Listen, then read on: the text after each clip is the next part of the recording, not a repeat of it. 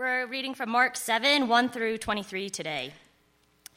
Now, when the Pharisees gathered to him with some of the scribes who had come from Jerusalem, they saw that some of his disciples ate with hands that were defiled, that is, unwashed. For the Pharisees and all the Jews do not eat unless they wash their hands properly, holding to the tradition of the elders. And when they come from the marketplace, they do not eat unless they wash.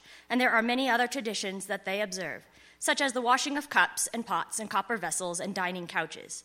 And the Pharisees and the scribes asked him, Why do your disciples not walk according to the tradition of the elders, but eat with, their de- with defiled hands? And he said to them, Well, did Isaiah prophesy of you hypocrites, as it is written?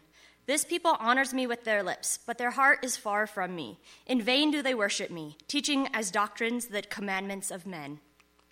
You leave the commandment of God and hold to the tradition of men. And he said to them, You have a fine way of rejecting the commandment of God in order to establish your tradition. For Moses said, Honor your father and your mother, and whoever reviles father or mother must surely die. But you say, If a man tells his father or his mother, Whatever you would have gained from me is Corban, that is given to God, then you no longer permit him to do anything for his father or mother, thus making void the word of God by your tradition that you have handed down, and many such things you do. And he called the people to him again and said to them, Hear me, all of you, and understand. There is nothing outside a person that by going into him can defile him, but the things that come out of a person are what defile him. And when he has had entered the house and left the people, his disciples asked him about the parable. And he said to them, Then are you also without understanding? Do you not see that whatever goes into a person from outside cannot defile him, since it enters not his heart, but his stomach, and is expelled? Thus he declared all foods clean. And he said, What comes out of a person is what defiles him. For from within, out of the heart of man, come evil thoughts, sexual immorality, theft, murder, adultery, coveting wickedness, deceit, sensuality, envy, slander, pride, foolishness. All these evil things come from within and they defile a person. This is the word of the Lord. So, have you guys ever seen these spoof drug commercials before? I don't know why I think they're so hilarious, but they crack me up, okay? So, I read one the other day. It goes like this Are you suffering from exhaustion, sleep deprivation, headaches? Is your hair thinning? Do you ever wonder to yourself, what happened? Well, you may be suffering from parenting. Parenting affects 10 out of 10 mothers and fathers around the world and can lead to extreme debt and the loss of self identity. Uh, here's another one I just saw. This is a short video clip. Uh, SNL did this one um, pretty recently. You can run this.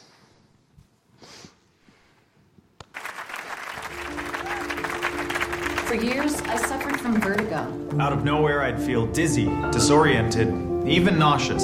Dramamine helped my flashes subside, and I hadn't had a flare up in years. Years. Years. Until recently. I was jogging, listening to Spotify, Casually browsing iTunes. Flipping through the radio. and I heard this new song that I loved. I loved. I looked to see who it was, and that's when the vertigo hit. It was Taylor Swift. Taylor Swift. Taylor Swift. The whole room started spinning. I felt nauseous. I don't like Taylor Swift. I know I don't. Yes, you do. You friggin' love her. Hi, I'm neurologist Dr. David Doctor. Over the last one month, realizing you love Taylor Swift has become the leading cause of vertigo in adults. That's why now there's Swiftamine, the fast acting antihistamine tablet that's pink and bubbly, just like Taylor herself. I took my daughters to a Taylor Swift concert. All right, cool. We'll cut it there. Uh, it's just more. It's just more of the same after that, anyway. Um, all right. Here's the thing. This is hilarious. A because it's true. Okay. When you hear a Taylor Swift song, you simultaneously like it and don't like it at the same time, and it creates this tension in your brain that gives you vertigo. Um, but second, this is riffing on something that actually is true and actually is helpful. Uh, the basic strategy of real drug commercials on TV are to do two things simultaneously to diagnose you and then to offer you the cure for that problem. Okay? So they're collecting all of your various ailments, whatever they are, under a single umbrella. They provide a narrative for the symptoms that we experience by showing that they all connect to the same root cause, and then they offer you the cure. Now, granted, they're trying to sell you something. But this is also the same thing that good medicine, real medicine, does. Okay, when you go to an excellent physician, what happens? They take a full medical history, right? They get, they get the full layout of everything that's going on with you. They take the tests. They gather all the data. They make a comprehensive list of your symptoms. And then they work to determine the root cause that accounts for everything that's going on. And only then will that doctor provide the cure because until you get the root cause right, whether it's parenting or allergies or anything else, until you get the root cause right, you don't know what cure you need, right? You don't know what cure to apply. Okay, so in our passage today, Jesus, the great physician, is actually doing the same thing. Uh, it's not a spoof, though. In the first half of this passage, in verses 1 through 13, uh, Jesus identifies a number of symptoms, the outward external signs of a very dangerous disease. And then in the second half, verses 14 to 23, he identifies the root cause, the core problem that ties all these other things together, that makes sense of all the outward symptoms. And it's only after showing us that deep diagnosis that, like a good doctor, he points the way towards a deep cure. Now, this particular disease in question is extremely widespread, uh, both in Jesus' day and in ours. It's deadly for our spiritual lives. It's much, much easier to see in other people than it is to see in ourselves. Jesus reserves basically his harshest words in the entire Bible uh, for this disease and for those who spread it. His words are harsh, but actually, in that harshness, is a kindness, okay? In that harshness is a grace because his words for us this morning are like a doctor saying, diagnosing the true disease. Yeah, okay, it's going to sound bad, but we need to hear it, don't we? And so this is a shot across the bow. He's saying, wake up to this truth, wake up to your real condition. If this goes unnoticed, it's going to kill you. The disease goes by a number of names. For our time this morning, we're going to call it religiosity. Okay? There's a lot of different ways people refer to this, but for our time, religiosity is the name of the disease that Jesus is diagnosing. So here's our plan.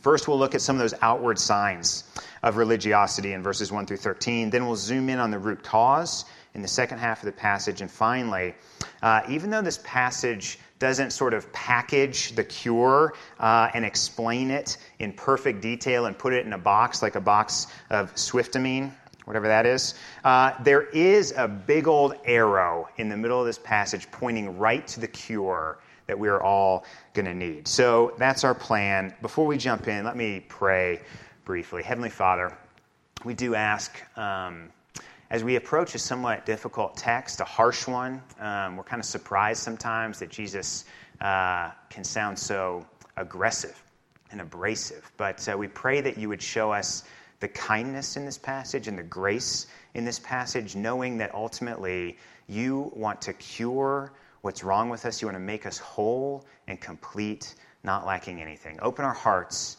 to receive your word, open our minds and our eyes to understand what you have for us this morning from Mark 7. We ask these things in your name. Amen. All right, so we get a summary of the symptoms of religiosity from Jesus in verse 6. Mark 7, verse 6, he said to them, Well did Isaiah prophesy about you hypocrites. Now he's talking to the religious leaders of the time, the Pharisees and the scribes, and he calls them hypocrites. He says, As it's written, these people honor me with their lips, but their hearts are far from me. In vain do they worship me, teaching as doctrines the commandments of men. All right, so probably the most glaring and obvious symptom of this disease for Jesus is hypocrisy. Now, hypocrisy is an interesting word. In the ancient world, a hypocrite was just an actor, okay? The word hypocrite means actor. Um, but in the ancient world, unlike today, when our actors go on TV or in movies or even on the stage and they sort of put on makeup, um, what actors did in that time was they put a mask over the front of their face that represented their character, and they just sort of talked through the mask to the audience. Okay? This is the Jesus wants us to see um, as one of the symptoms of, uh, of religiosity. The real person was hidden behind the mask that he or she wore. The lips said one thing, they represented themselves as one thing, they acted a certain way, but the true self, the, the identity of that person, their heart, their character, their real life, was something other than what they presented to the outside world.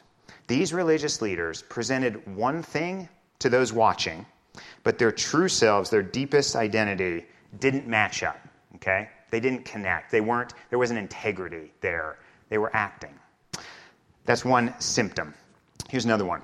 Because of this, Jesus says, their worship was in vain. What does this mean? Um, elsewhere in the Bible, Jesus tells his followers that his true followers will worship him both in spirit and in truth. And when we come to Jesus with just one or the other, um, Jesus says our worship is in vain. He means it's vapor, it's empty. It, there's not real substance there. We're not really connecting and experiencing the grace and the, and the love available to us in the gospel. Jesus is pointing to these religious leaders and he's saying, Look, you guys have the truth part of that dialed, okay? Like these were the theological pros. These guys crushed seminary, okay? Like they were top of their class to even get to the position that they got to as religious leaders in their day.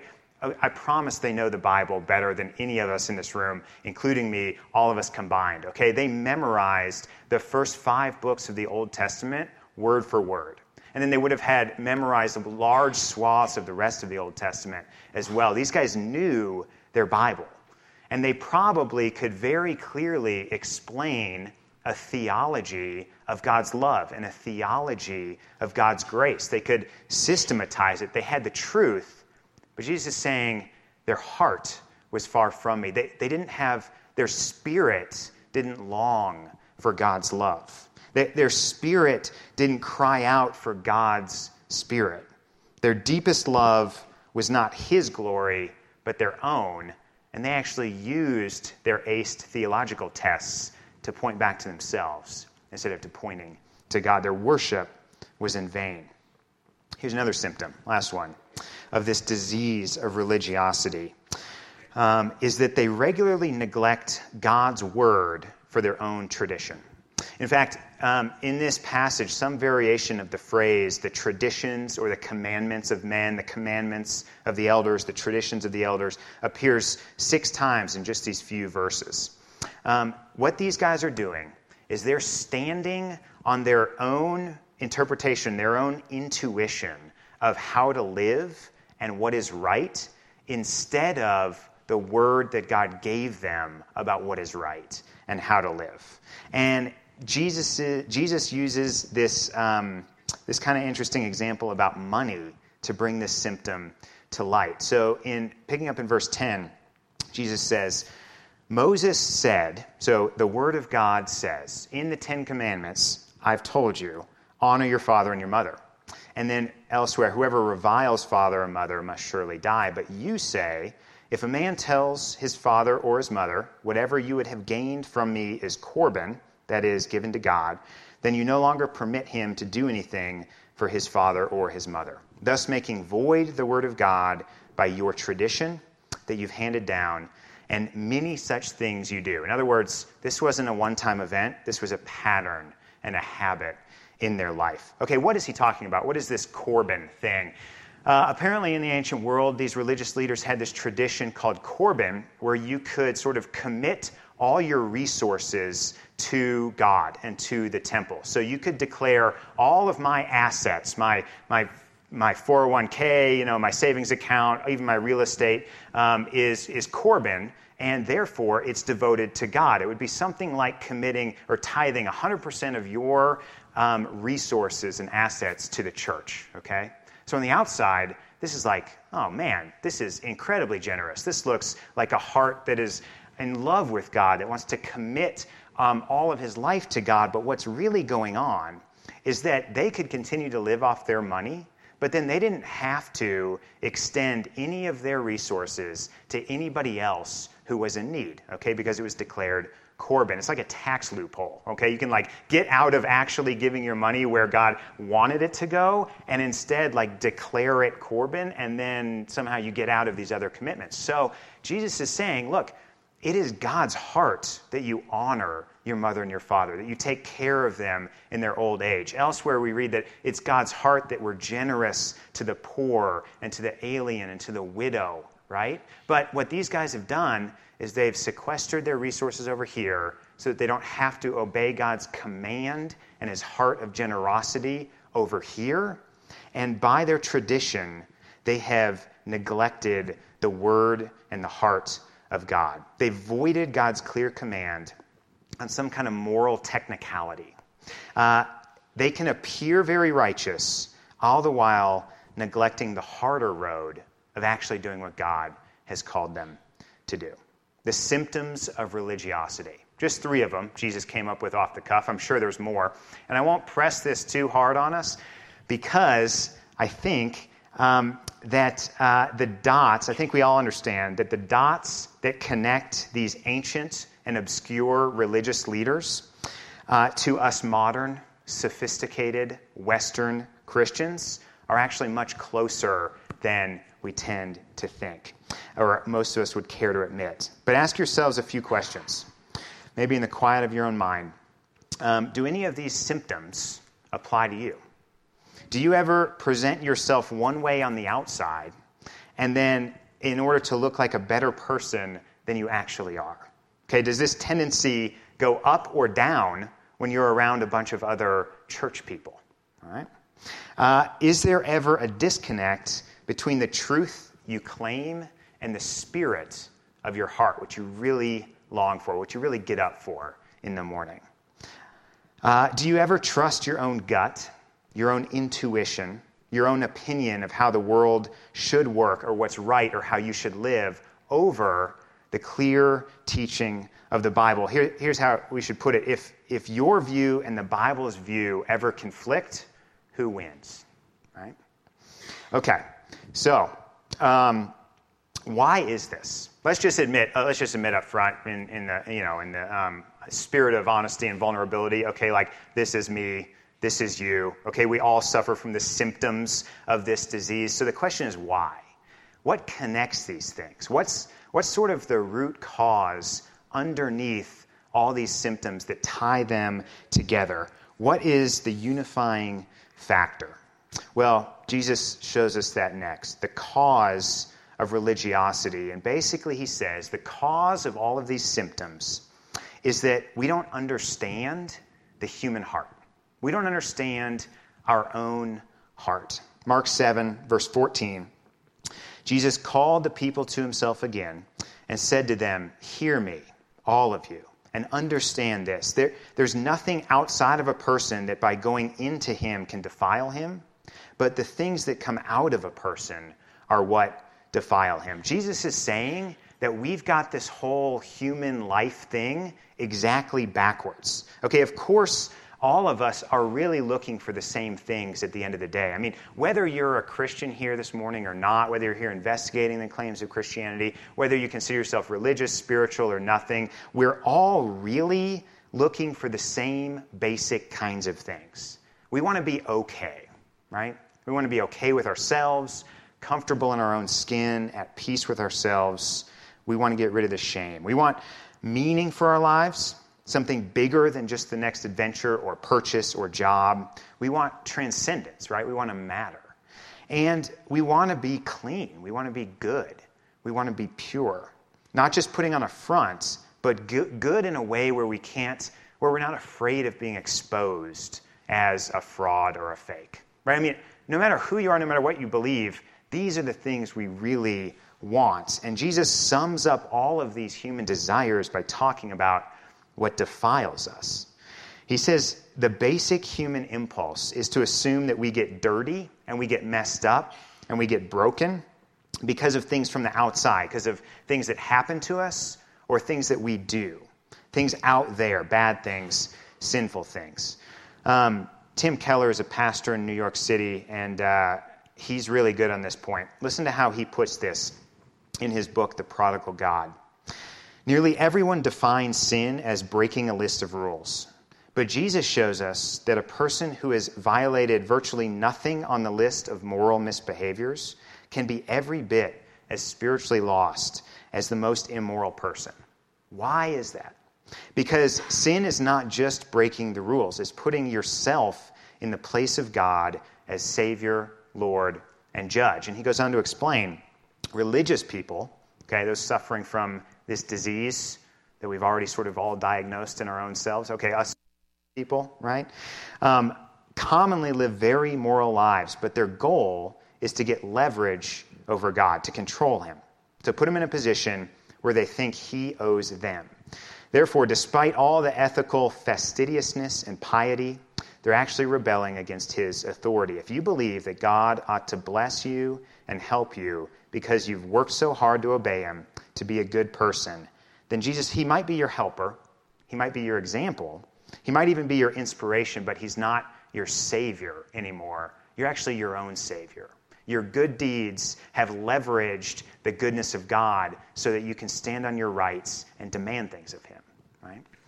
So, um, what Jesus is saying here and what Keller is helping us see is that the root cause of this, these symptoms of religiosity are that we have bad insides and not just bad outsides. Okay, all that good behavior in the world can't protect us from what's inside of us. In fact, sometimes even the best deeds end up working against us.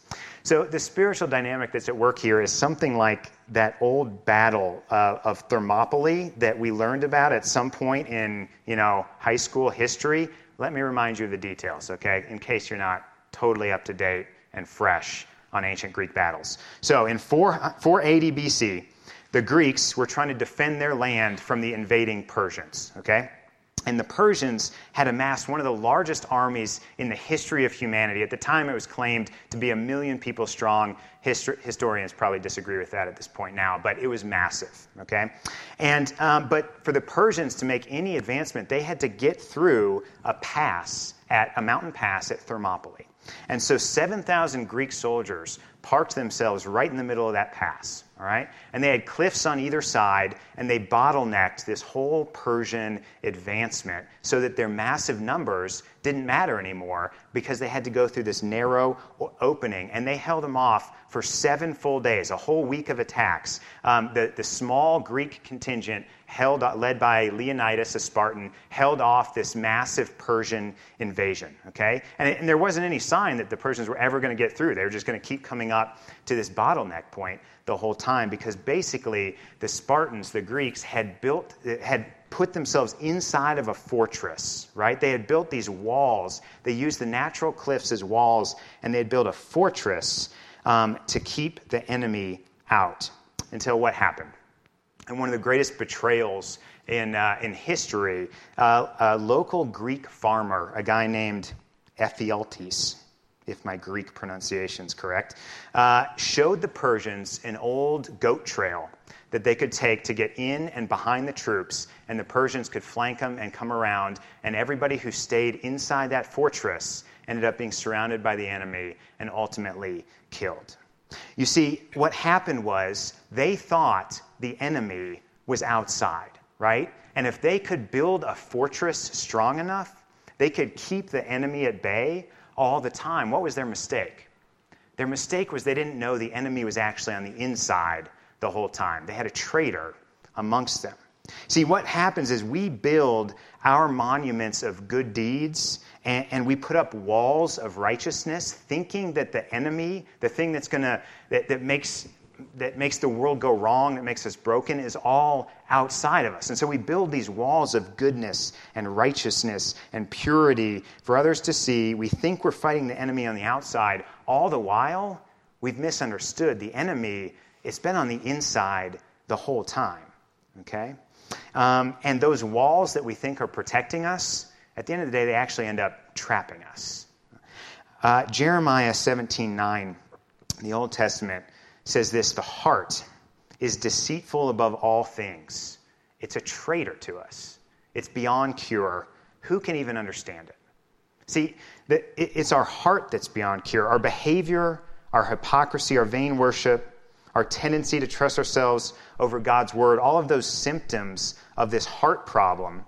They're symptoms of a heart problem, a heart failure. We betray ourselves, the enemies on the inside, and all the walls of our righteousness and good deeds can't help us if the enemy's been on the inside the whole time. You can almost hear the commercial. It's not a spoof, okay? In fact, it's quite pointed. It goes something like this Do you ever experience pride, judgmentalism, anxiety? Uh, are you ever um, motivated by people pleasing or anger and general selfishness? Do you think that you're better than most people while simultaneously living in fear of being found out and exposed?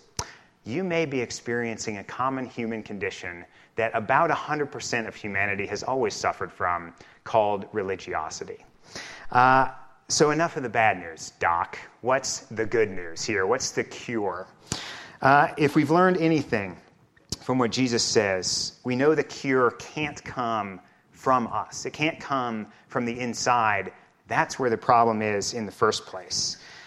That's not where the healing comes from. So, contrary to almost everything that our culture is telling us today that says, uh, look inside yourself to find your best self, Jesus politely disagrees and says, whatever you do, don't look inside yourself to try to fix yourself. Look to me to try to fix yourself. Look to me to become your best self. Don't rely on yourself, rely on me. Here's the cure from Jesus it comes in two steps.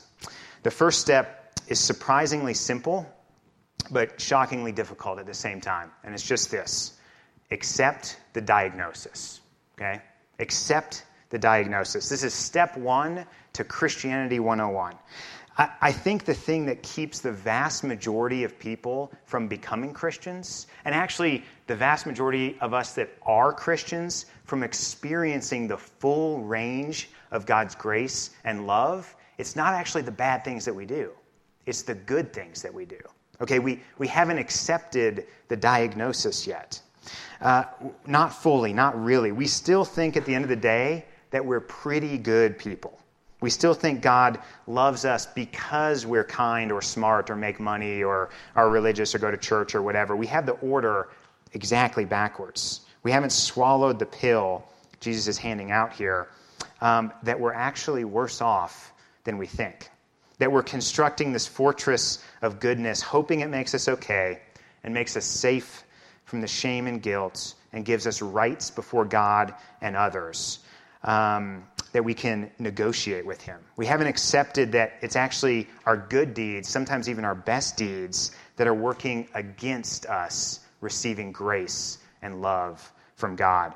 Keller again puts it like this He says, Once you've recognized it's actually your good deeds and not your bad ones that are keeping you from a relationship with Jesus, then you're ready to hear the gospel, maybe for the first time. So, step one accept the diagnosis. Jesus knows our hearts better than we do.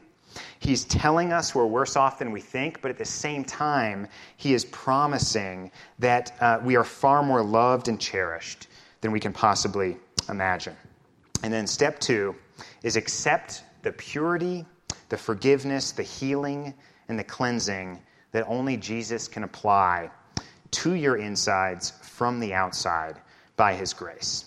All right, th- this is the great announcement that Mark is highlighting for his readers here in that little throwaway line in verse 19 when he in parentheses it says thus Jesus declared all foods clean. Um, you've got to watch these little throwaway comments from Mark, okay? He doesn't do this very often. He's much more of like a reporter than he is a commentator. He very rarely explains what Jesus means or what any events that are happening. And so when he does, when he starts explaining things like this, it's always worth paying attention to. And there's almost always, there is always gold in them there hills. All right? So what is the gold in this little comment that Mark gives for us? huge swaths of the Old Testament are committed to these purity laws, okay? How to keep humans clean, how to keep God's people clean so that we can encounter God where He has promised to meet us. In the Old Testament, that was the temple, and huge pages after pages. I mean, if you've ever read through Leviticus, like you just kind of like zone out after a while. It's like, okay, I mean, there are so many things that can make you unclean, right? Foods, certain animals, depending on the cleft of their hoof, it went one way or another. Uh, you know, dead bodies, um, all kinds of stuff, diseases. The list goes on and on. And the purpose of these laws is to teach us one and only one thing, and that is God is totally holy, that He is other, that He is different from us, that we cannot approach Him casually and flippantly, that He is good and powerful and omnipotent and unchanging and holy, and that, and that to come to Him, we can't just come as we are, we have to be clean.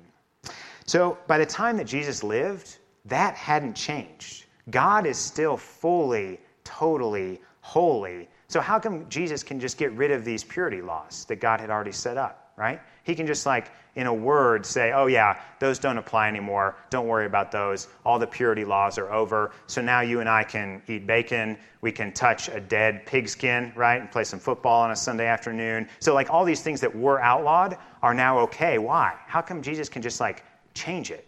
God didn't change. What changed? God's character didn't change. Jesus isn't getting rid of these laws. He's not saying they don't matter anymore. He's saying, I've fulfilled them. I've done it perfectly. All the ways that you were supposed to be clean and pure, I was clean, am clean and pure. He does everything perfectly right, both inside and outside. He, life, he lived the life that we were supposed to live, but couldn't. He is always humble, loving, obedient. He always does the right thing, but not to gain leverage and control over God, just to humbly serve Him and obey Him. He always loves and expects nothing in return. None of his behavior is contractual or leveraging his rights with God. He doesn't use his privilege and his power to gain access for himself. He lays it down to provide access for others. He was the perfect human being in every way.